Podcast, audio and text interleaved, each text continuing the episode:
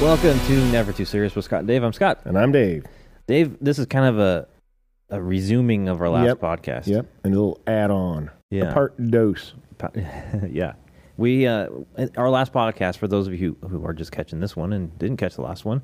Our last podcast was about uh nearly dying and some people who kind of escaped death in some some different ways, car accidents, hiking accidents, Falling from the sky. falling without your parachute Just a fully. mere 30,000 feet. and uh, and at the tail end of the show, we kind of talked about some of the the science behind it and how people experience different things when they're on an operating table and they're basically dead. and they think they see something Yeah. or don't see something. Or they hear stuff. They hear or they Mhm. might see themselves, you know? Yeah. And I know that, that when we were talking about it, we started having a discussion about, yeah, well, you know, that could be just like having a dream. You could be dreaming something because if you're asleep, you could be dreaming and Mhm. being in your situation that you're in, your your mind and body might know understand the situation you're in and it could give you a dream that could have you, I don't know, looking at yourself in a hospital bed. Yeah. I don't know. Your brain is your gateway to how you experience everything. Yeah. And if your brain is still functioning, then I would imagine it can pick up on different stuff. It And can still be processing things. And if you're getting if you're getting worked on, who knows? CPR, who knows? Your body and mind are going to be going through a lot of flashes and movements and and drugs the- that you might be on at the time. that's a whole nother aspect Yeah. of and your- we're going to talk about that today Yep. too. So yeah. That's Yeah. that's why we're here. So uh, yeah, it's just a very interesting thing. Uh, neuroscience is is interesting. Psychology. Um, these are these are are things that happen with your brain, and some people don't even realize that your brain does so much stuff. There have been folks who talk about, you know, you've got to you got to think with your brain and feel with your heart. You Yeah. know, but ultimately your feelings are still processed through your brain. Yeah. Your, heart, just pumps the blood. Unfortunately, you don't want to feel your heart. If you're Mhm. feeling your heart, you need to call 911. Uh-huh. but yeah, yeah, yep, it's all your brain. Well, okay, so I started doing a little bit of research and I grabbed a whole bunch of clips today. So we're, we've got lots of videos to Yeah. watch. I'll try not to um, belabor certain topics because I know some people are just going to be yawning. But uh, Dave's getting started already. yep, I'll hang in there with you guys. And by the way, yawning is also an interesting phenomenon because it is contagious, and that's a function of your see, brain. yeah, see, that is a bizarre one. Hmm. hmm Uh, not on my list though. Just Yeah. happened to. So the, the the first topic is really about dying and you know the deathbed phenomenon of people who are just about dead and their brain is still processing stuff. And uh, and so I thought, well, how do you? I mean, some people die, but how do you know what really is death? Because you know, you if your heart stops, your brain still can be functioning. Right? But if your brain stops and your heart continues, and in some cases we use machines to Right, artificially right. keep you keep your lungs going and, and, and your heart pumping, but your brain is really not there. Well, I found a, a video clip, and this is uh, Sanjay Gupta. He's a CNN guy. Oh, right. He's a CNN doctor. okay, I've heard of him. Yeah, and I know some people are not fans of of his his of his stuff, but um, but uh, this was kind of an interesting way of of looking at well, what does it mean to be uh, brain dead? So I have a little uh, little clip for you. Oh, Sanjay. Yeah, recognize him? Well, this is obviously an incredibly sad and heartbreaking situation. It's also very confusing for a lot of people. So let's start off by talking about some of the terms here. Brain death. Eh, Brain death is not the same as being in a coma or a vegetative state. Brain death, by definition, is irreversible. Now, in the United States in most places, it is legally synonymous with death, the same as if your heart stops. But brain death means a total loss of brain activity. Now, to determine it, uh, doctors will often do several things. A physical exam, for example, shine light into the pupils and see do they dilate, do they move and constrict. Gently rub uh, the eyeball with some cotton and see if the eye reacts that way. Sometimes they'll put ice water into the ears and see Or if the eyes move in in, the a bottom of your fashion. And these are all tests of the brain stem. They'll also do something known as an apnea test. That means they turn off the ventilator for several minutes and see if the person shows any signs of breathing on their own.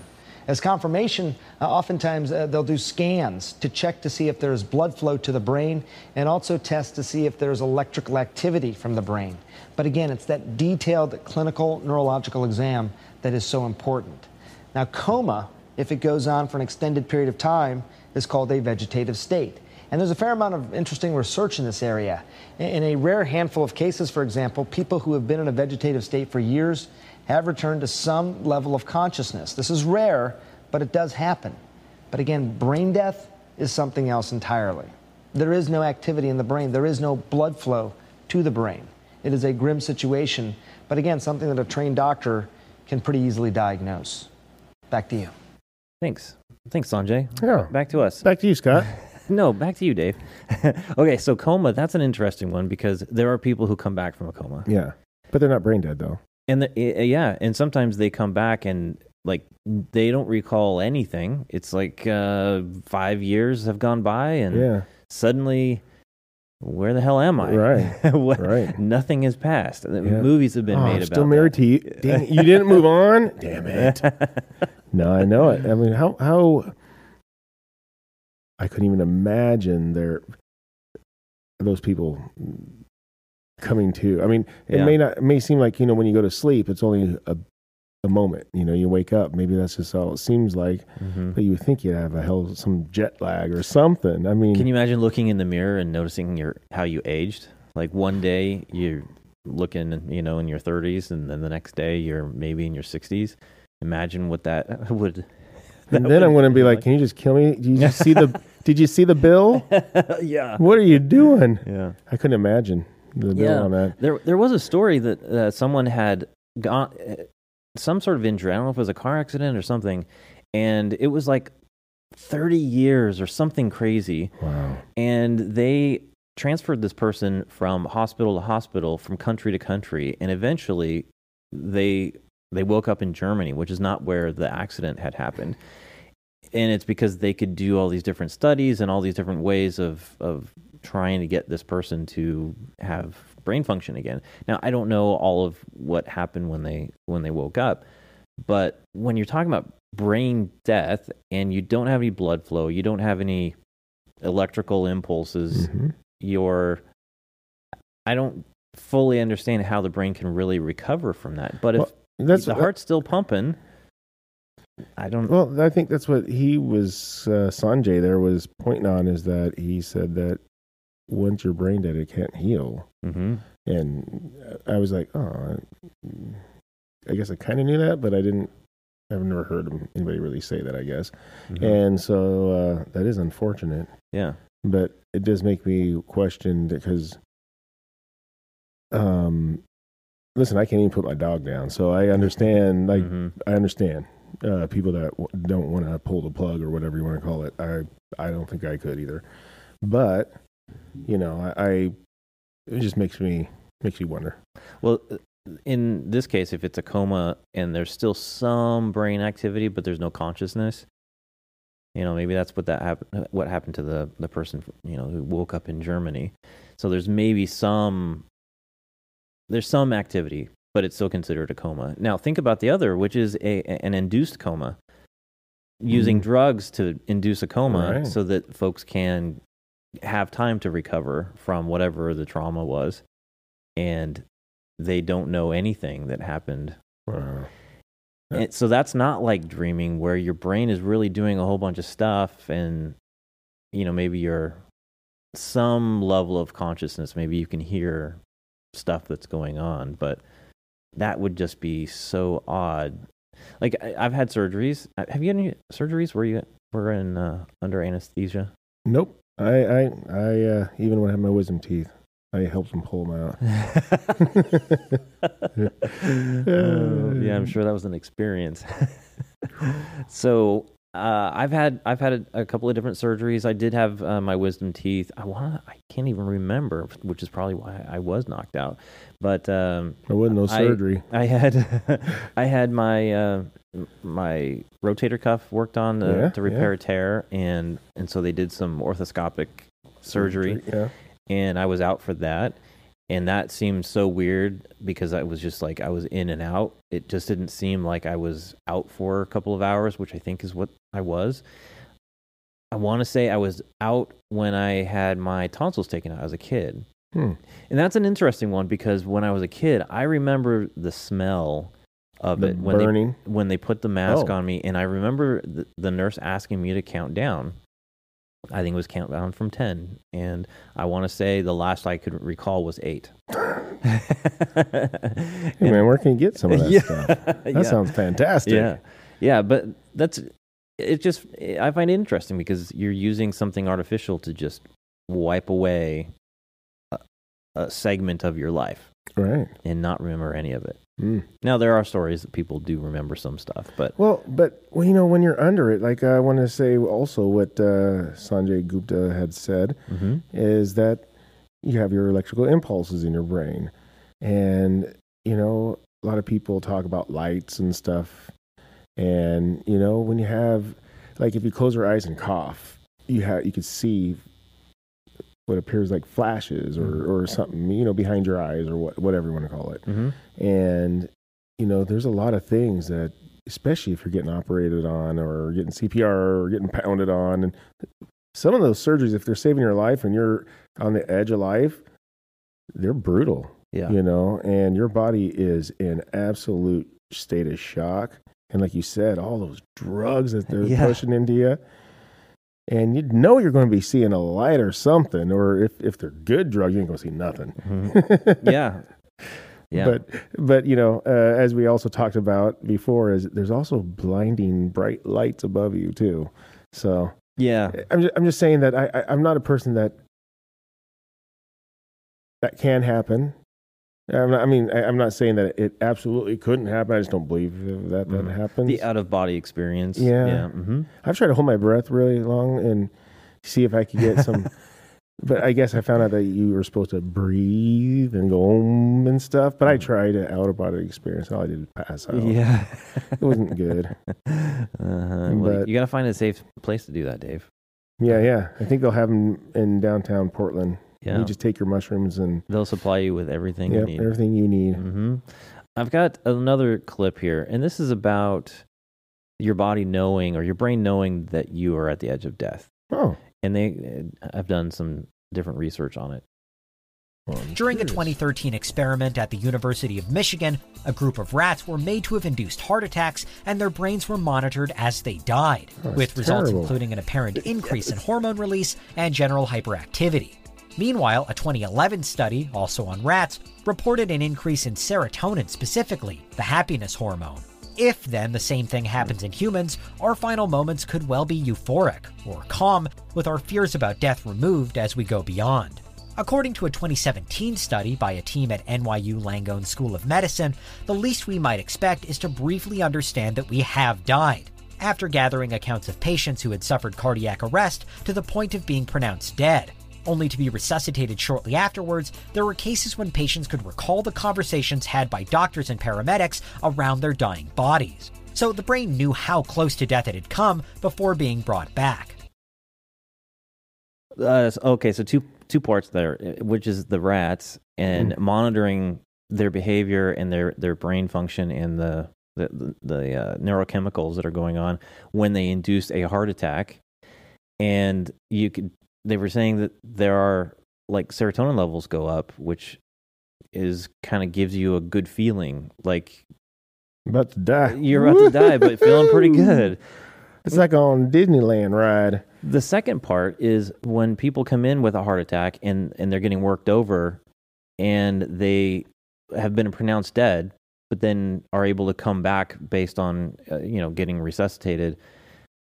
There's no, I mean, who knows if they've been shot up with anything, but generally speaking, you're, you're in there and you're, you're not, it's not like surgery. It's not like you're getting anesthesia or these other kind of drugs. And so your some level of consciousness is still there. And then when they get revived, they're talking about having heard the conversations of the doctor Yeah. and nurse who were working on you. Yeah, That's that's weird. that's weird. Yeah, hmm but I could I could believe that because your ears are still hearing and your brain is still functioning. Mhm. There's a part of you in your brain that has shut you down. Doesn't mean that those other functions haven't, but does it mean that you're also not? He didn't. He's not. Uh, the persons aren't uh, understanding it in time, but they wake up remembering it. Mhm. You know, so it's it's it makes sense. I mean, they're, you know, it's just a big memory bank. You know, so. Mhm. Uh, it, you know, it's it's weird though. I mean, I'm not saying it's not, but to me, I feel like it makes sense. I don't feel like it's um, you know, It's not magical. some- yeah, Yeah, or- or spiritual, yeah. spiritual. yeah. but uh, Okay, so this was the last little bit that I had on on like the process of dying and Mm. what happens. And I this was just an interesting one because we've talked about death on the podcast and I have this fear of not being around in some way. I want to make an impact while I'm here. And uh and and this guy I I, I want to say he's like a physicist, but he's a bright guy. I kind of recognize recognize him. him. Yeah. And uh and he's talking about uh digital immortality. Digital and genetic immortality are within reach. Already in Silicon Valley, there are companies which, for a price, will digitize everything known about you.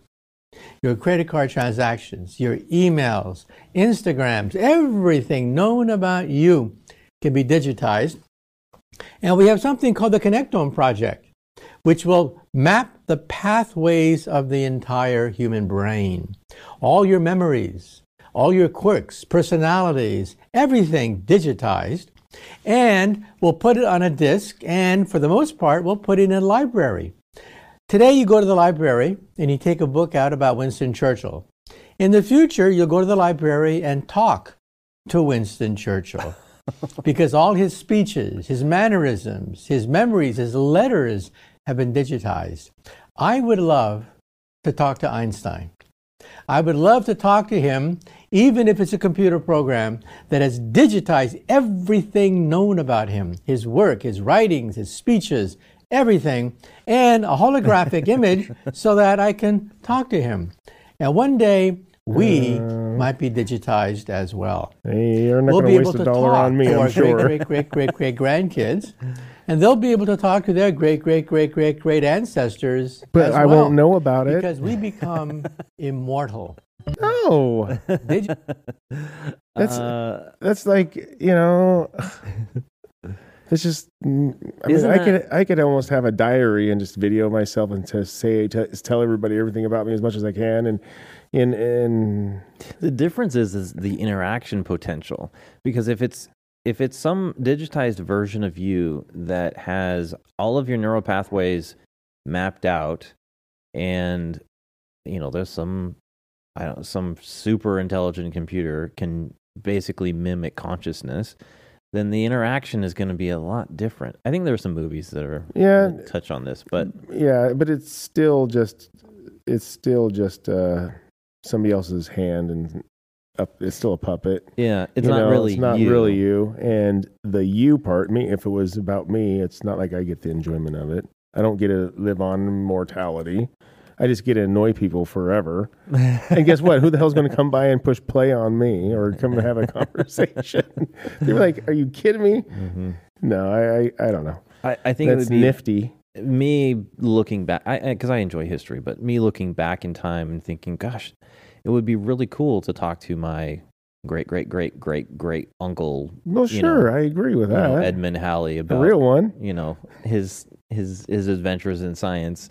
But i just think to your point then it's not really you. You've gone on and died and someone just reanimated a separate consciousness or a separate version of you. It's really not you anymore. So but would you know that? If, No, if they I- if they reanimated your consciousness you wouldn't even know that it wasn't you. Well the thing is is if if people go if, if nobody comes by what do you do if nobody comes around and talks to you? Oh oh you're worried about being lonely and well then you're sitting there like oh they brought me back, um, and no one was fucking saying anything. Next thing I don't need to be digitized. And did you get that I was depressed? Huh? Did you get that in there? Oh yeah, you brought that back too, didn't you? Thanks. So funny. Yeah. Nope. Time to put Dave back on the shelf. Yep. Shut it down. Uh, that's it. I uh, that is interesting. Uh, Just making me a Teddy Ruxpin or something. Yeah. what was that movie with Mark Wahlberg? Uh, the next topic, dreaming. Yeah. We've talked a little bit about Mm-hmm. dreaming, and I find dreams very interesting. I've had some different dreams where I had the ability wi- within my dream to kind of dictate the path and the story. Um, and uh, I've had some dreams where I um, was, uh, how do I say this, fighting with my spouse because she did something, not like physically fighting, but like arguing because she did something in my dream that that hurt me. And then the next day I get up and I'm I for some reason Pissed at her? pissed at her. Go by the back of the head. What the hell was that Yeah, what was for? yeah. no, my wife, and I'm I'm sure I have too. I uh, I know my wife has woken up and pissed off at me because I've done something in her dream, and I'm like, well, well, tell me about it. I mean, Yeah. no, but uh, but yeah, I've had crazy realistic dreams. You know, I mean, woke up thinking that you know I had a dream that there was a huge spider on the middle of my back. You know, and it happened to be you know like if it was sitting there like digging into my back going in the middle of my back and i woke up and and while i'm awake i'm trying to get it off you know and i Yeah. feel it and i'm still feeling it you know and i'm like it Yeah. was it was a f- the dream was so real i was feeling it while i was awake you know the, it, it rolled over to reality and Mhm. thank god there was no freaking i mean no big spider Yeah, my wife could tell you stories about me waking up in the middle of the night and and brushing spiders off her face. because I had dreamed that there were spiders coming down from the ceiling and landing on her and I wanted to save her and get them all off of, off of her and uh, and then she gets all pissed at me because you know, I'm you my just hands saved are in her, her face. butt yeah, I just and saved she's you. all upset That's right. jeez Yeah. you could brush spiders off of me anytime Okay. yeah. Um, uh, so the other parts of, of dreaming that I thought was interesting is, you know, there's always the, these uh, interpretations of dreams, hmm and people think that what they're dreaming has some sort of significance in in their life, and um, and I think that that's it's fascinating because from what I'm listening to about from these these people who study dreams is that there's not really a connection with what you're dreaming and what the future may hold. Now, you can make your own future, right? You can take steps in your own life to get to a certain thing. Uh, the other is uh, is like uh, thinking about in a um, um, you know the, the the stories of talking to you know loved ones or or people while dreaming having you know some sort of connection Mhm. to people that have have uh, have died. Some people think that they're actually having conversations with those people. When they wake up they still feel like that really happened. Oh i've woken i've woken up still having uh, uh saying words. Yeah. Uh-huh. Freaking nuts. Yeah. But the weird thing is is there was a time i dreamt all the time. I don't dream very often. I don't know if it's because i don't sleep well i don't know. But when i do dream i well, i'm sure i always dream. I don't remember my dreams how's yeah that? mhm. but um but every one, every once in a while I'll have them and and they're usually not worth having. I mean i mean it's so bizarre. Like like i've had i've had the ones that i mean all- i have several in my life um in a in a situation and i can handle a, a maybe life and death situation and i can handle it and you pull out a gun Mhm. you got a gun. You got this. You're going to handle save somebody's life or whatever. And you just can't pull the hammer back. yeah I've been in a, in a fight and I just can't throw my fist. yeah I've been. It's just so weird. i have like, those same It's ones like my my mind puts myself in a um in a such a vulnerable situations, and and I'm like, Whoa. How about how about fantasies? Want to give me some of those? You know, I'm not going to say where they are. It's because I've already married mine. the worst part of, of my dreams where I'm I'm physically fighting and I go to kick something and I can't I can't do it. It's like It's- it's, it's like, like you I can't am- rip paper. Yeah. And uh, and then the moment that I actually do kick is the moment that in reality I'm kicking the end of the bed Yeah. or my wife or the dog or whatever. It's there's a moment where I can break through the physical barrier of kicking, actually produce a kick, but it's injuring someone who's near nearby. I mean, hell, have you seen the dog? The dog. There's a video of this golden retriever, I believe.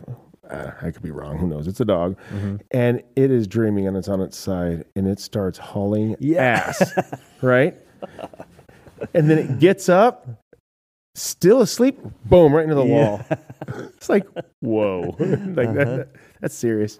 It- okay, so on the topic of, of animals, Mm-hmm. you can tell there's a lot of animals that dream. Oh yeah, my dog does it all the Yeah. dang time. Yeah. And so there's something to do with uh, just that gives me evidence that there's something going on with the brain and that it's not some um, you know s- supernatural experience or something that I'm that I'm having. Right. It's because I can see that other other animals are experiencing dreaming.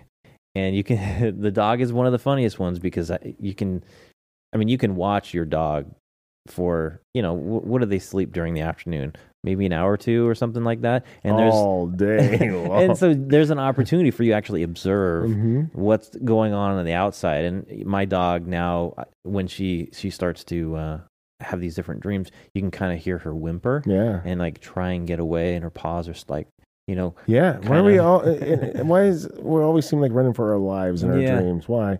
yeah, You know, somebody's always trying to put the fear in us. uh huh, You know, and, and, and you know, speaking of dreams, hmm I might get this wrong because it was a long time ago, but I always thought that I heard like if uh, like if somebody had said like an old wives' tale or something like if you have a dream and you could see yourself in a dream, that means you're going to die. hmm Well, I've had that float above you dream saw myself before, you know, and hmm I'm still here. yeah, so, but yeah, but there's a I think there's tons of different wives' tales out there about dreaming, and, Right. and there are a historical record of of people who have specific people interpreting their dreams. And um, like kings and having people interpret their dreams and that's supposed to foretell some sort of event or future or whatever. And, are we- And- oh, and well and, and as we're learning more and more from people studying dreams you can tell that th- this is your brain just doing stuff. Right. Well, some people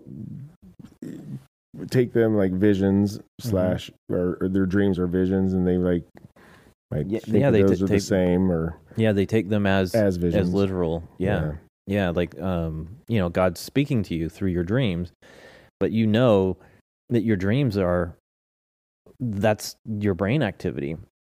And I, i've got a uh, i've got a clip here that talks about what people think what these uh, scientists think about what's actually happening when you're dreaming. Oh, and I, I find it very fascinating. In this particular case, this guy is talking about the brain when dreaming.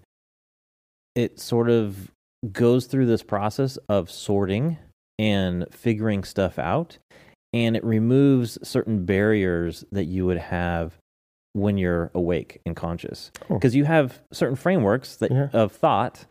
And I, I'm not a guy that's going to go smack somebody around Mhm. or get in those predicaments, yeah, but I would constantly get in them in the dream. Well, and, and think about uh, limitations of our reality: gravity, Flying, flying, yeah, walking through uh, materials. yeah, And what what happens when you're dreaming is that a lot of those those barriers are are removed, and your brain is able to start to processing. So here's here's a clip. This is about problem solving. I, thought this was a pretty interesting one. This is a study from William Dement, uh, published in the early 1970s. He gave his students, he gave 500 students a brain teaser, and he told them to think about it for 15 minutes before they went to sleep. How many of you have seen this brain teaser before? The letters O T T F F form the beginning of an infinite sequence. Find a simple rule for determining any or all successive letters. According to your rule, what would the next two letters be? So I'm gonna pause it just for a second there, because I, I was never really good at these patterns, like figuring out what the next sequence Mhm. is. And this is interesting because these are are folks who are trying to figure out solve this problem. But part of the instruction is to think about this for was it 15 minutes before before you go to bed. Um, They just want to know what the next two, if you're going to make a pattern out of it. yeah, O and a So- T. Yeah, what what is the what would be the next? Yeah, what would be the, what would be the next set of letters in that particular pattern? Out of the 500 students, there were 87 dreams that were actually about the brain teaser, and a handful of them actually solved it. So here's one example of that dream. Um, I was walking down the hall of an art gallery. I began to count the paintings one, two, three, four, five. But as I came to the sixth and seventh, the paintings had been ripped from their frames. I stared at the empty frames. Suddenly, I realized the sixth and seventh spaces were the solution to the problem. OTTFF stands for 1, 2, 3, 4, and 5. 6 and 7 are the next two in the sequence. So S and S would be the two letters that follow. Yeah, but that's if you wanted to stand for that. what are you saying, Dave? I'm not saying a damn thing. I just think it's so interesting because right off the bat, I would not, I would not be able to fill, I would not be able to finish this particular pattern because Mhm. okay, so the pattern is O T T F F, and it is the this form is the beginning of an infinite sequence. Mhm. It will always go, no matter you know how high. It's always going to have this sort of this sort of pattern, but there's no significance to me just looking at you know the three letters that are represented O T T F F. Mhm. But then if you thought about it and had no boundaries, because I'm thinking in terms of of letter um just what what would be the next letters, not considering Yeah, I'm that looking at them also as parallels numbers. yeah. Well, so, yeah, not me. Yeah, I was looking at them as they are shapes. Oh, okay. Like is it O T? They're letters, but they're they're, They're their own shapes, yeah. shapes. So hmm just like if the O was a triangle and the T's were square and the F was um what's another one? Rectangle. We'll go rectangle. I would just think it would be, you know, that's how I kind of saw it. So I Mhm. just thought, well, I could just go O T T F F O T T F F. There's your pattern for eternity. There you go. Yeah. Yeah. But but that's because that's that's that's that's like pop up books style Sesame Street Simplifying that it. literally showed you patterns, not not This is like code not- breaking. not like- yeah yeah You know? there you go yeah not like like adult stuff and Yeah. I went all the way back to like preschool Yeah, but the idea of, of dreaming removes a lot of the the structural barriers that you would have in your brain about limiting what those things could so you could represent. like see, think outside of the box exactly, thinking outside the box. Yeah, and and so dreaming has a tendency to not only process the stuff that you've been experiencing throughout your day, but also give you an opportunity to think outside the box. but but but he's right I mean if if especially if I have something that's not normal in my day hmm something that you know what here's a perfect example. If your mom came into town and and stopped in and said hi there's a big chance i might have a dream about your mom's hmm doing i don't know making cookies you Yeah. know because that's out of the norm. You know i don't think i remember too much because i don't give too much of my brain to think about you know because it's so hmm you know day in day out Yeah, well, this guy he said it was like five, uh, almost 550 or so um, participants, and 80 of them actually had dreams about this, and a smaller than percentage of those people actually had solved it within their dream.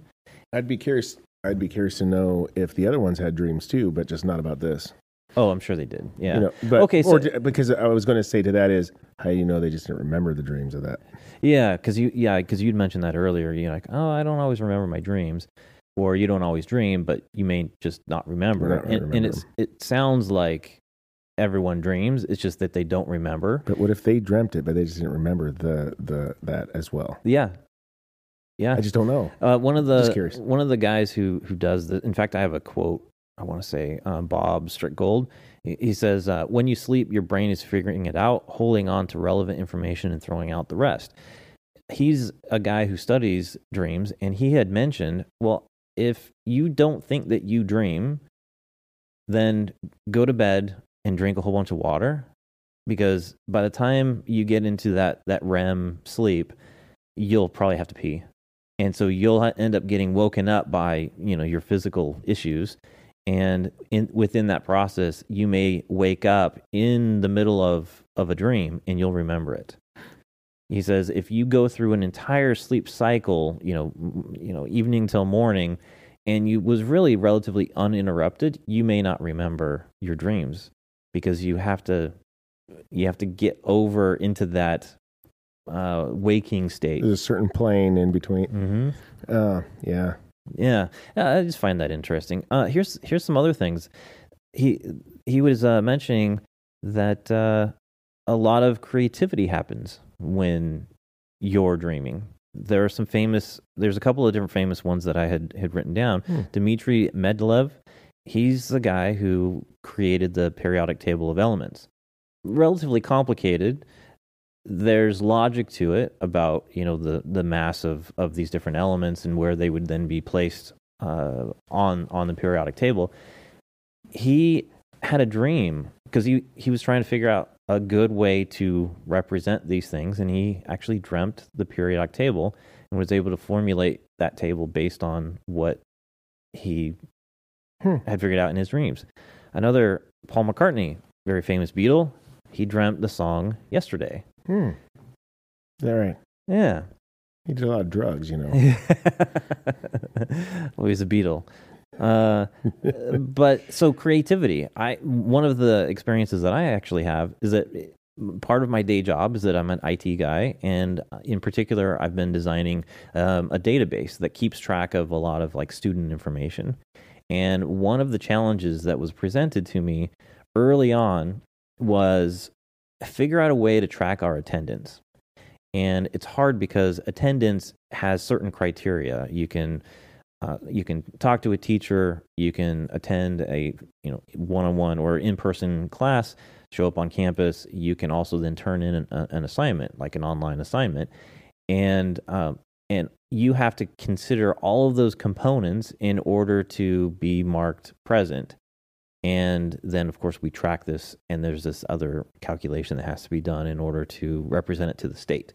Now, some of the things have changed since I originally created it, but it was a big challenge for me because I was not natively a database design kind of person. So I was still kind of learning how to do the programming, and I was trying to solve this problem. And I had been working on it pretty hard for at least a week. And I recall I was I, this was when I was I living at my old house, and we had stored our travel trailer on the side of our house, Mm. and I would use our travel trailer as my office away from the family, so that I Right. could really focus, Focus, on. right? And um, and I remember uh, working, coming to up to a deadline like within a few days, and I had to get this project done, and I still couldn't figure out a good method of of doing this, and I had fallen asleep out in the trailer, and that night, Couple beers, I'm sure. no, no beers that night. Uh-huh. But that night, I had a dream, and I came up with the the solution for that attendance Huh. module. And the next day, I had it all programmed. The next day, Is that right? yeah, and it was it was weird because in my brain, a lot of things that I was like the barriers that I was running into, the the mental barriers of of how to how to do this disappeared, and I was able to find a very unique path to programming it. Huh. Um, there's another study out there where they were uh, they were sending mice through a uh, a maze, and they were looking at the because they can you know monitor the the brain waves and and map the impulses in the mice or the mouse or the uh, the rat as they're going through the maze, and then they can monitor that animal while they're sleeping. And what they discovered is that the path or the impulses that the brain was was showing while they were learning the maze when they were monitoring while they were sleeping they were seeing the same pattern done in very very quickly in different ways. And that to me was very interesting because you can actually see that in their brain while they're sleeping, they're figuring out that other methods of getting through that maze. Huh. Yeah, That's interesting. That's crazy. you know, my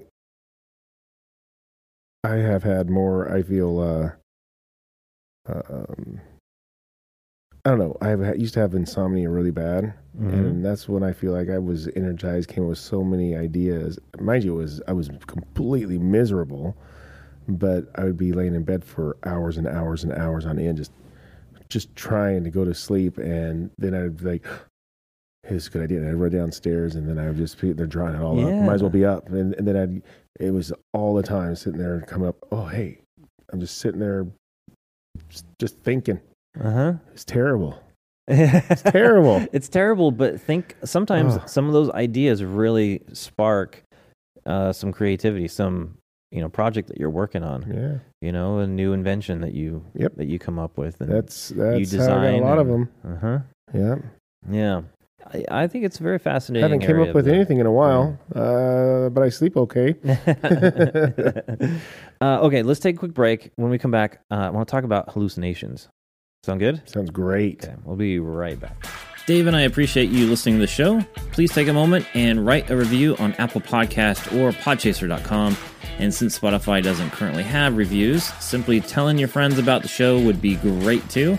Also, you can always reach out to us at our website, nevertooserious.com, or via our socials at the NTS Podcast. And seriously, from the bottom of our hearts, thanks again for listening to the show. All right, we're back. So, uh, hallucinations, Dave. Yeah. Have You ever more had right any of those? Yep. you don't want to talk about yeah. yeah, I can't talk about it. Mhm. no. Yeah, this they were they were, you know, drug induced. can you can you remember the details? Some of them, yeah. I mean, I even drew a picture of something that I had saw, but I was hallucinating. I had some mushrooms Mm-hmm.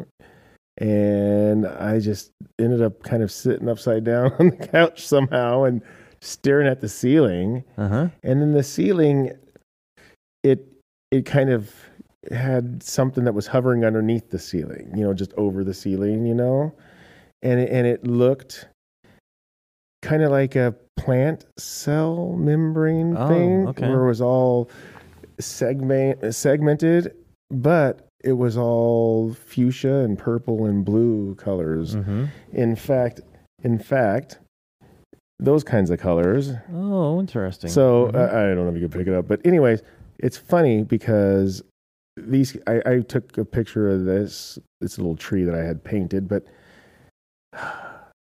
so this might sound a little corny, but some colors make me feel good, yeah. and these those colors make me feel good. And it was funny because the whole ceiling, but it would move like it was a water bed, and it was floating, and it was weird, and they had like watermelon seed black spots all over it, and it was mm-hmm. really, really, really bizarre. So Yeah, Tha- that sounds familiar to other other things. Like I was I was re- researching, a lot of people talk about shapes, colors, feelings. It felt so such a it was a weird. Other than the colors, it felt like it was a natural. At least at the moment, you know, I Mhm. was on the mushrooms. What the hell did I know? But I was, I, I thought that it w- felt like it was such a natural thing. Like I Mhm. felt like it was, I felt like it, I was looking at cells or, or the, you know, the breakdown of. I don't know why. yeah, Who knows why? Yeah. But you know, I, I, I saw things move around before. You know, like when Mhm. you're on acid and stuff. yeah. But that was so long ago. I was as I was going through this. There's this thing called Charles Bonnet syndrome. I don't know about it. Never heard of that. Nope. I don't know no Charles Bonnet. Evidently, this syndrome only affects people who are blind that became blind later in their life, Oh, okay.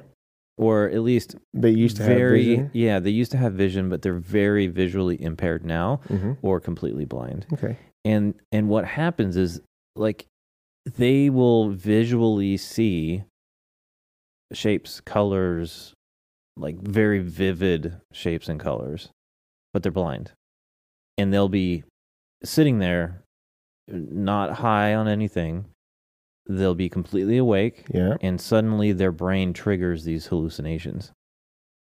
And I guess this syndrome only happens with people who have had some previous visual experience. Hmm. It doesn't.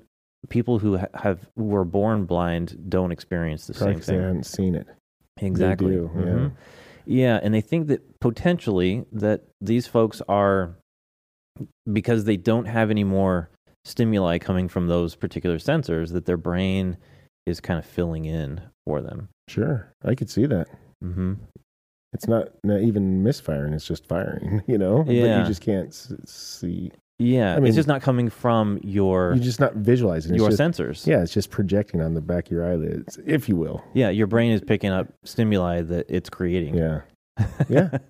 yeah, that's weird. Yeah. That's very weird. Um, I have, uh, I got into a few different TED Talks because uh, TED Talks, there's some interesting ones and there's tons of them out there. And so I, I thought, well, let's see if the TED Talks have, you know, anything to do with this stuff. And I found one that is talking about your brain being a predictive engine. Hmm. And we in other conversations we talked about this where your brain kind of fills in the gaps. Yep. Where like your eyes can't see an entire picture. And in fact, what's interesting is our eyes actually see everything upside down, and our brain flips it Mhm. right side up, just based on how the lenses on our eyes uh, Now, work. now just off this. Now, I've heard this years ago hmm that um, that if you could, if you live upside down long enough, that your brain will adjust it back. I Oh. heard this guy that he was there was a guy that um, lived upside down hmm and he walked on his hands and he like had a he had like a um uh sleeping bag stapled to the the wall and he would zip himself up and i think that he could see like his his brain his his mind flipped it Huh. Weird. yeah Well, okay, so you could quote me on that and tell me i'm wrong but I, I, it was a long long long time ago when when i saw that well, you you've had LASIK, Yep. and uh, I've been contemplating getting getting LASIK. you should and uh, want I want to say that it's my my old coach. Um, he got LASIK, and he had one eye uh, shaped or whatever, how, however LASIK works, shaped so that he could see it at distance, and the other one, his other eye, to be close up. Mhm. And it was it was kind of confusing at first. But eventually, his brain compensated so that he could see at distance and close up. Mhm. You ever heard this before? Yeah, I know Yeah. a dumbass that's done that too. Yeah. to be fair, I'm not calling him a dumbass for doing. I am a little bit, Mhm. but but the guy that I know that did it is a dumbass. But Yeah. yeah, yeah, And do you know what his results were? it's hard. It's not fair to use this guy because everything is perfect with him. Oh, okay. So it was probably the best thing is like Okay. Christ come down and touched him. Yeah. But- yeah. But it's it's concerning because Yeah. what he does for a But- living. yeah, but th- you know, this was kind of like a, a you know, someone that I knew said that this Yeah. it, for a while it was it was difficult, and then eventually the your brain just Brain adapted. Yeah. Yeah, My uh, wife thinks yeah. I'm attractive. I mean, Yeah, boy, that's an took about- interesting mystery. It took about 20 years for her to, to for her brain to accept that. But at least I think so. Either that, she's a great, great liar. Um, uh, okay, let me play this this clip about you know your brain being a a predictive engine. yeah. Let's start with experiences of the world around us and with the important idea of the brain as a prediction engine. Now, imagine being a brain. You're locked inside a bony skull trying to figure what's out there in the world. There's no light inside the skull, there's no sound either. All you've got to go on are streams of electrical impulses which are only indirectly related to things in the world, whatever they may be. So, perception, figuring out what's there, has to be a process of informed guesswork in which the brain combines these sensory signals with its prior expectations or beliefs about the way the world is to form its best guess of what caused those signals. The brain doesn't hear sound or see light. What we perceive is its best guess of what's out there in the world. Let me give you a couple of examples of all this. Now, you might have seen this illusion before, but I'd like you to think about it in a new way. If you look at those two patches, A and B, they should look to you to be very different shades of grey, right? But they are, in fact, exactly the same shade. And I can illustrate this if I put up a second version of the image here and join it, join the two patches with a grey coloured bar. And you can see there's no difference. It's exactly the same shade of grey. And if you still don't believe me, I'll bring the bar across and join them up. It's a single coloured block of grey. There's no difference at all. So this isn't any kind of magic trickery. It's the same shade of grey, but take it away again, and it looks different. So what's happening here is that the brain is using its prior expectations built deeply into the circuits of the visual cortex that a cast shadow dims the appearance of a surface so that we see B as lighter than it really is. Yeah. Have you seen this before? Yeah. Yeah. Uh, no, no, I have not seen the TED Talk, Okay, but I know about this- that those little- concept. yeah. Yep. Yeah. Okay. So those of you not watching us on YouTube or on Spotify, um, it looks like basically a checkerboard, and uh, there's a, a dark colored checker that's marked as A, and then there's a lighter color checker marked as B, and then there's this cylindrical thing on the corner that's casting a shadow over top of of B. And his point is is that we're we're looking at it with prior knowledge that when you're seeing a shadow, it changes whatever is behind it. And what his point is is that our brains are being tricked here because they're actually the same color, the same shade of color. And because there's that object casting a shadow, it changes our perception, See, our guess of what see, I don't think our brains are being tricked. I think our brains are genius that they just know that it's going to be difficult. We, already know there's going to be difficulty seeing it and just Mhm. adjusted it for us. it's amazing. It's like those those glasses that you know when the sun comes on. Oh, we got you. hmm I'll just I'll just switch that. I'll just dim it Mhm. for you. But yeah, it is amazing. These mind mind slash eye tricks. hmm They're not eye tricks. They're mind tricks. Is what Yeah. They are, is is uh they're fun. They're a lot of fun. Uh, so there, the, this TED talk also goes on, and this one was really, uh, really fun to me. I'll have to, well, I'll describe what's happening after we watch the video because those of you who are watching us on Spotify or YouTube will get a kick out of this. So let's return to the bodily self. How does the brain generate the experience of being a body and of having a body? Well, just the same principles apply. The brain makes its best guess about what is and what is not part of its body. And there's a beautiful experiment in neuroscience to illustrate this. Oh, and yes. unlike You've most seen this? neuroscience Oh, yeah. experiments, This this, is is one you good can do at home. All you need is one of these and a couple of paintbrushes. It's a prosthetic hand. Yep, fake hand. Now, in the rubber hand illusion, a person's real hand is hidden from view, and that fake rubber hand is placed in front of them. Then both hands are simultaneously stroked with a paintbrush while the person stares at the fake hand. Now, for most people, after a while, this leads to the very uncanny sensation that the fake hand is, in fact, part of their body. And the idea is that the congruence between seeing touch and feeling touch on an object that looks like a hand and is roughly where a hand should be is enough evidence for the brain to make its best guess that the fake hand is, in fact, part of the body. Okay, so those of you who can't see it, um, there's a, a prosthetic hand in front, and the the guy is the, the tester person is is using a paintbrush and brushing the fingers that the participant can see. And there's a divider that he has his other hand Yeah, around. he can't see his other hand, but his his real hand and the prosthetic hand are being brushed at the very same time on the same fingers. And someone from the outside jumps in there and stabs the fake hand with a fork. And the guy freaks out because he thought he was going to get stabbed. yeah. And it, what what's funny is, is that he didn't move his in on that case. He didn't use his right hand. He moved the hand that the paintbrush had been mimicking Right. touch with. Right. And and here's another thing that's impressive hmm because that your brain, our brains, um, adapt so quickly. This doesn't take any time, any time for your brain to morph into believing that. hmm Yeah. Yeah. We're Well- fragile people out there. We- we, need to watch what we're watching on TV. You know. Well, think about some of the podcasts we've had about um, like cults hmm and people believing stuff. It doesn't take much time to train someone Yeah. into these Yeah. these things. Yeah.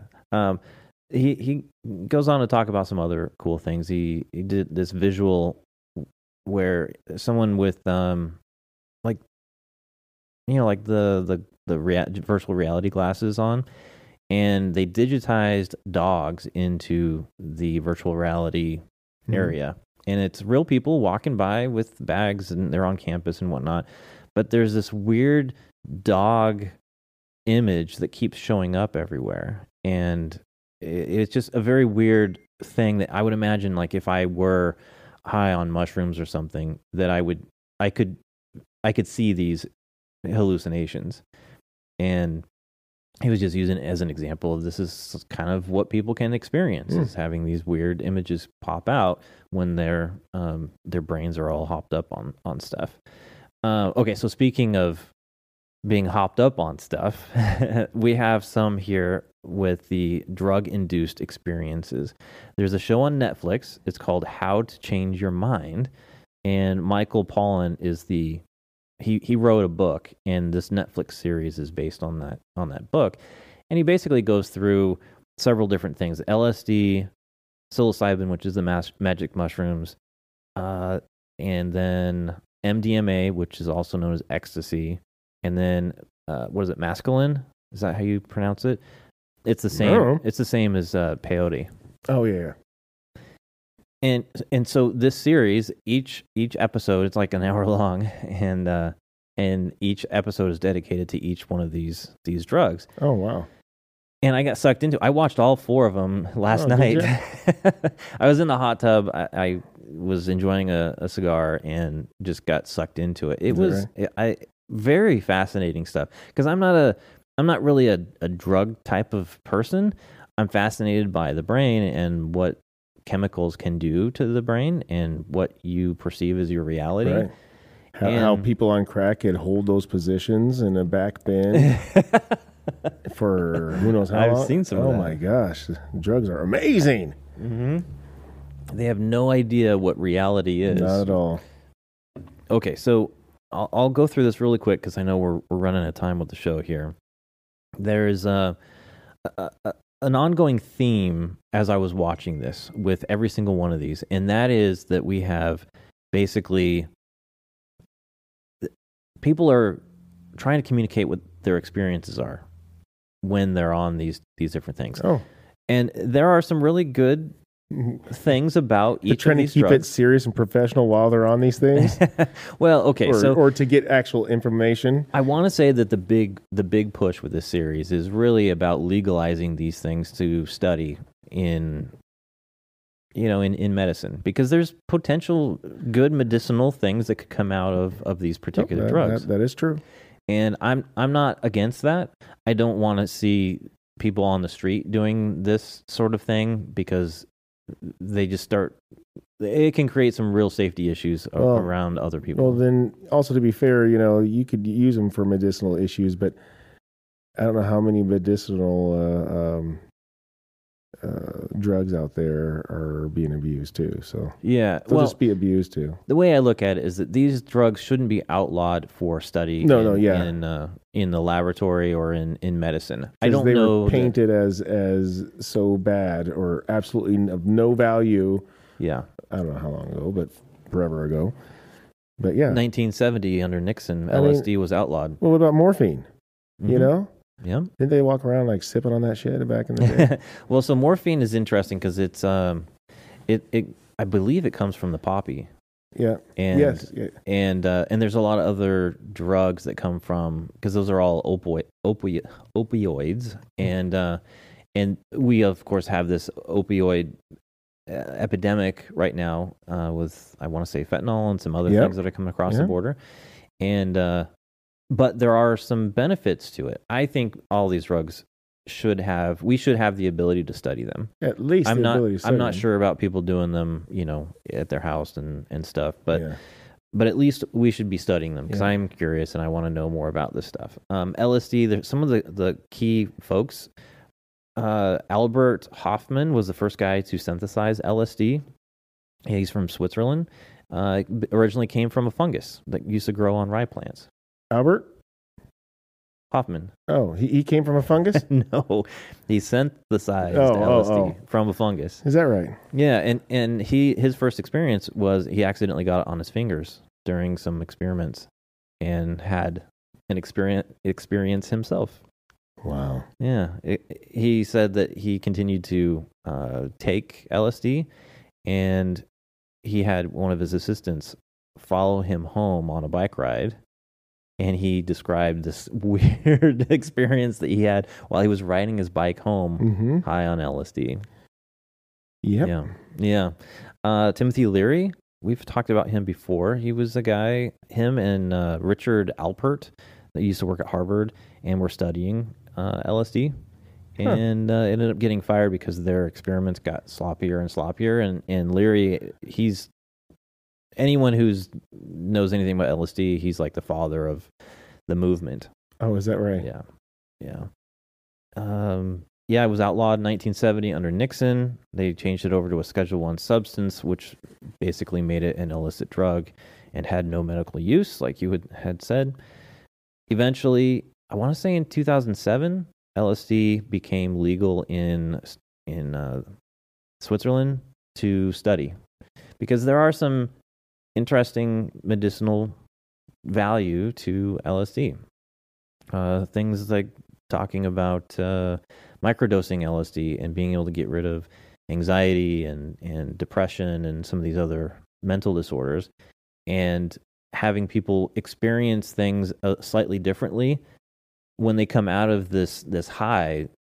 They look at life differently, and Well, in some I'm sure cases, they do. well, in, in some cases, these have been methods of people getting out from under other like addiction problems. But uh, yeah, uh, the other one, psilocybin, that's a mu- magic mushroom thing, and you were talking about magic mushrooms. There is an interesting questionnaire that folks would have to answer or fill out at, at the end of their experiment.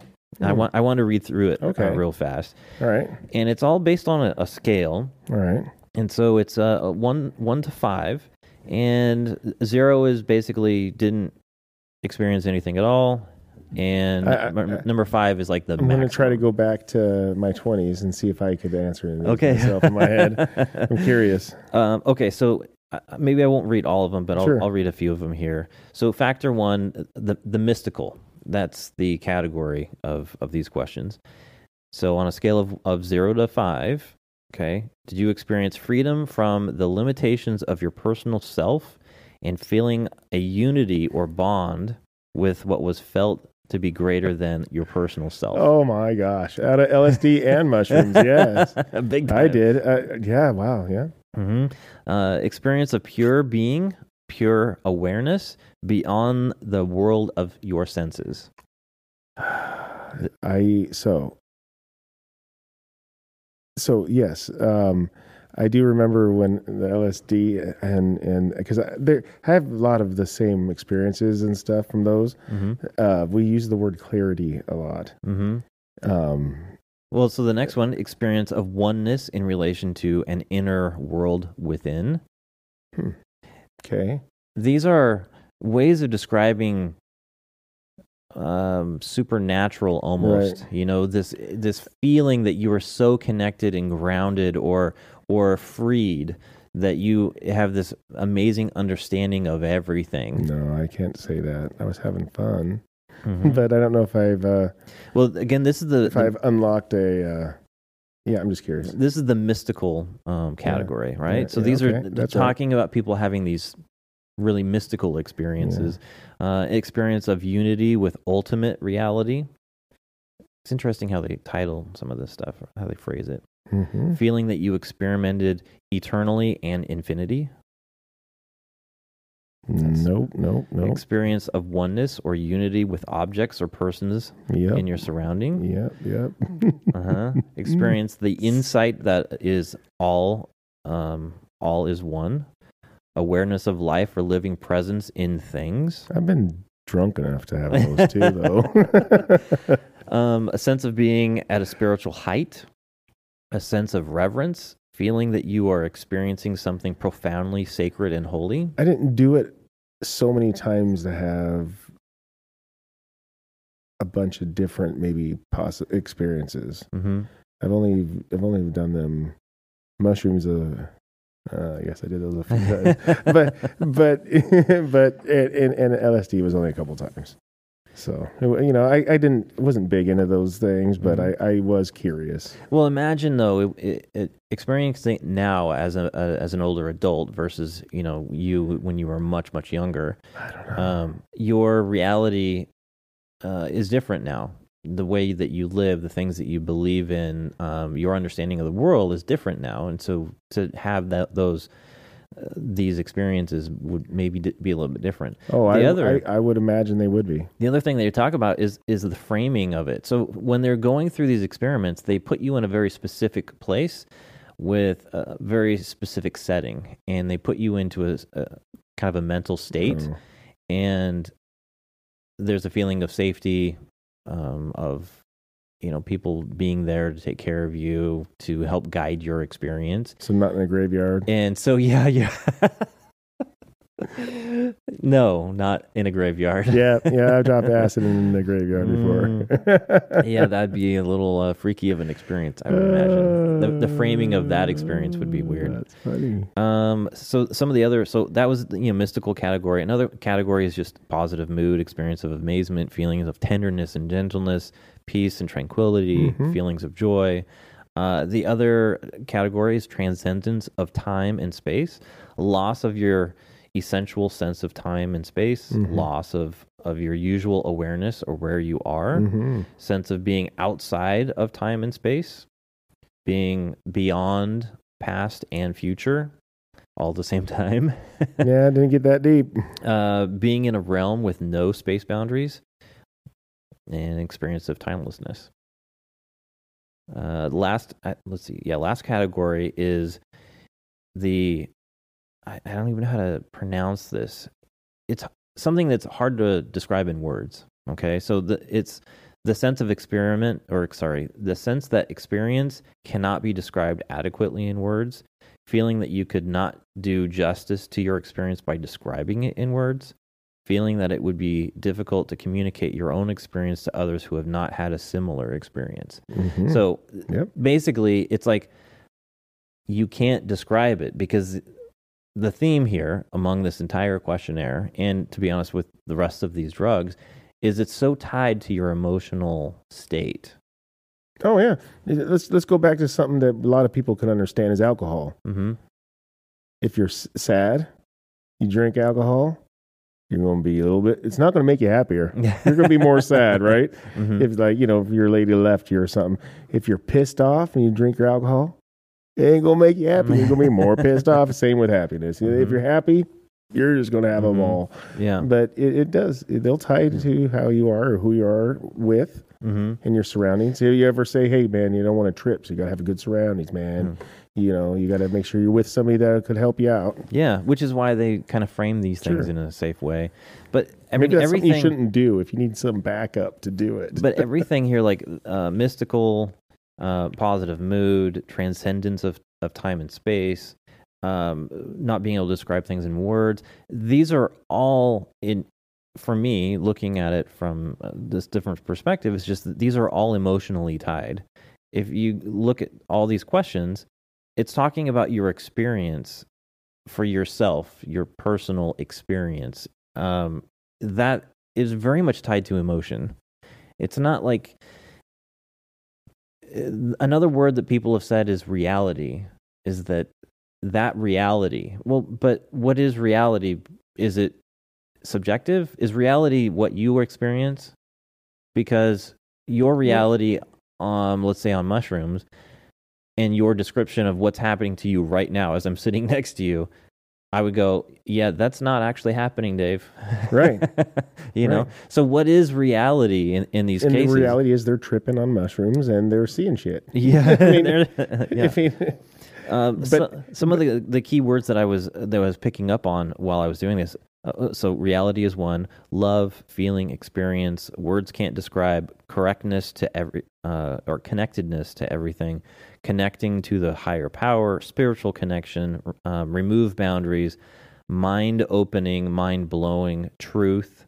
That's an interesting one. Sadness without being sad. Ability to reframe things. An altered state of consciousness these are all uh, as i was watching these four episodes i was writing down some keywords that kept coming up Yeah. and these were all Well, truth. Are you kidding me? Of course.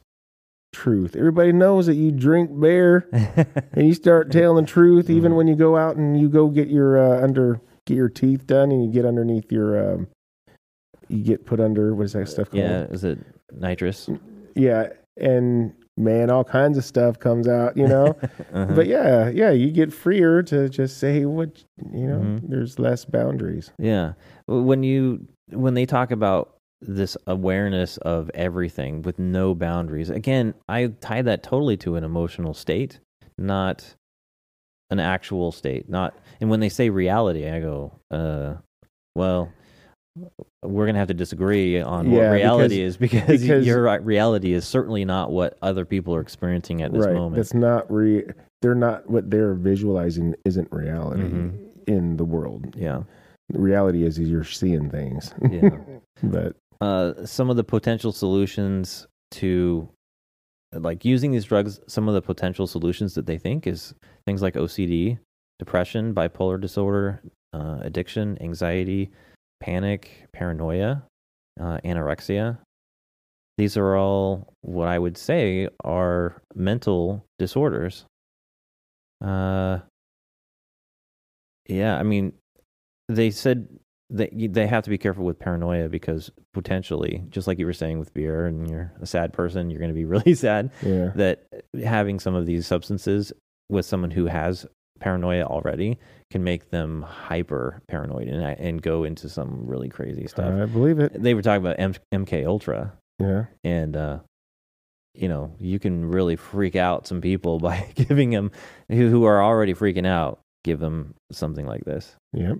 but I- I mean that's why I think this is an important area. You could, I think you should legalize for study, not for necessarily recreational Yeah. use, but just like with uh, Leary and and uh, and his his partner at Harvard, uh, things get a little sloppy, and suddenly more people were taking LSD than were in the studies. Yep. I know, huh? And that sucks. They probably had like a valid, you know, test that they were doing. You know, like I don't know, turn out good. I don't know. Well, we got to try it. Okay, we got to try it. yeah. Want to do it again? Okay, let's do it again. yeah. Well, and, and there might be side effects that that haven't been that aren't really fully known. There are some that they claim that it was creating real problems in in the brain where Well, LSD, yeah. yeah, you should not be taking it that was like prolonged fry- period. Yeah, frying parts of your brain. Yeah. And, um, I know with like we were talking about opium and and you know these opioid opio I can't even say Opioids. opioids uh, that these things really mess with your um, the like the the sensors that these particles connect to or Mhm. whatever and give you this experience that they can really screw them up so that it requires you to take more and more and more in order Right. to have the same level Right. of high and and and you got to hope that it helps you more than what 10 years of that taking it will yeah you know but that's what the study will find if allowed to Mhm. study it Well, the other areas, uh, MDMA, ecstasy, um, also impacts you, makes you have feelings of, of love and connection with people. euphoric, Euphoric. feelings and Mhm. yeah Uh, the peyote, that's really been used in Native American like religious ceremonies, but the, the I mean, you can have very weird psychedelic experiences with with Yeah. peyote as well. And a lot of this stuff was made illegal, and then I, I want to say that peyote was uh, was made legal for um, you know religious exper- uh, right uh, practices uh, practices. well i was i was always told that yes you could have super uh hallucinations and and very everything could be psychedelic but it's supposed to be very spiritual hmm but I'm sure again it just depends on your settings. Yeah. You know. Well, and and think about Native American culture and the stories that they have about these different spiritual beings that they have. You know, the wolf and the eagle and the bear, and how it it's part of their their different. It's not even theology, I guess, but it's like their their religious their their culture Mhm. has been impacted by believing the spirit of these different animals have an impact on what's going on Mhm. with them as humans and this is one way for them to connect with those um, spirits and i mean uh, of course Yeah, I, i'm get I- high. yeah Get high and think about the animals. It's Yeah. it's a very good thing to do for them. but originally a lot of these tribes they knew they didn't know that the drug was really messing with their brain they felt like this this so-called medicine was really actually connecting them to well, it was the spirit. uh, Well, I get it, hundred percent. I mean, they with w- even without it, they, um, you know, they're they they have their I don't know what, to, what do you call it rituals. I don't know what you Mhm. call yeah it. yeah And and then I know it. If I go out dancing, uh, well, you ain't gonna see me dancing without a beer. But let's just say I was. put a few more in me, and I'm going to be having a great time. And and I know that they get the euphoric feeling, easy to praise, easy to bring in what they feel, and and to, um, you know, like you were mentioning, it makes you feel like you're at one, and makes you so it yeah, it, it's so spiritual for them. hmm And when utilized, I know it sounds funny, when utilized in certain ways, like you were talking about people setting up a certain atmosphere, if you will, it could give you and those those real good feelings, you know. But um, but people do VR now, so yeah there's some weird stuff that happens to your brain when you're doing when you're experiencing virtual reality yeah, Yeah. I've seen people really. It's so weird for me to see people know that they know that they're in VR. hmm They know it, and again, it's like the rubber hand kind of thing to me. yeah. But somebody could go by and and like just mess with them and they they'll fall freak out on the ground and scream for bloody murder like like if they're on a roller coaster and a uh-huh. lady will hit the ground and scream like you know you're not in the f- you know you're standing up in your living room. I mean i've done it a few times and i've turned mm-hmm. around and and hit my my shin on the coffee table or or when i took it off i was standing ab- above my friends i was standing over them and they didn't say hey, dave you're going to walk into us i didn't but but you know that kind of thing but Yeah. i don't think it was in a position of going zombies are coming after me and i freak out because it's real mm-hmm. come on now There are people. There's there's a game. I, I don't know what it is. I only saw the demo as I was looking through the Oculus stuff. And there's a game where you walk out on the edge of this building on the end, end of a plank, and you look down. yep And you, it lets you fall. And sometimes people just really freak out. At least when I was watching the uh, the video of it, and I I get uh, motion sickness. And so VR, it takes me a while for me to get comfortable in VR. So I haven't been up up on a high platform on VR. Mhm. So I have to be fair with that.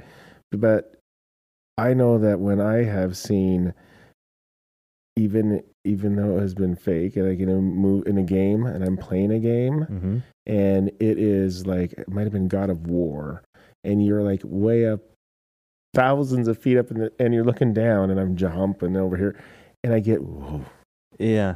because I don't like it. you know, and it's it's and that Mhm. also probably because you know you know the everything looks so so detailed these days where your brain can get fooled into Yeah. feeling that you're so far above. Well, so I guess we should wrap this up. But I the the takeaways that I have after going through all this stuff, I'm still very fascinated. There's way more to learn. But the takeaways is just that that really life is experienced through your your life is experienced through your brain. Your brain is is doing way more than people understand it's doing. And if we understand more about the brain, we can understand a little bit more about human behavior Yes. and questioning your own experiences as you go through life, knowing that your brain can trick you into some things. Your heart and your lungs and your kidneys or all that stuff is really really cool. hmm But your brain, I don't think there's they're never going to build anything like it.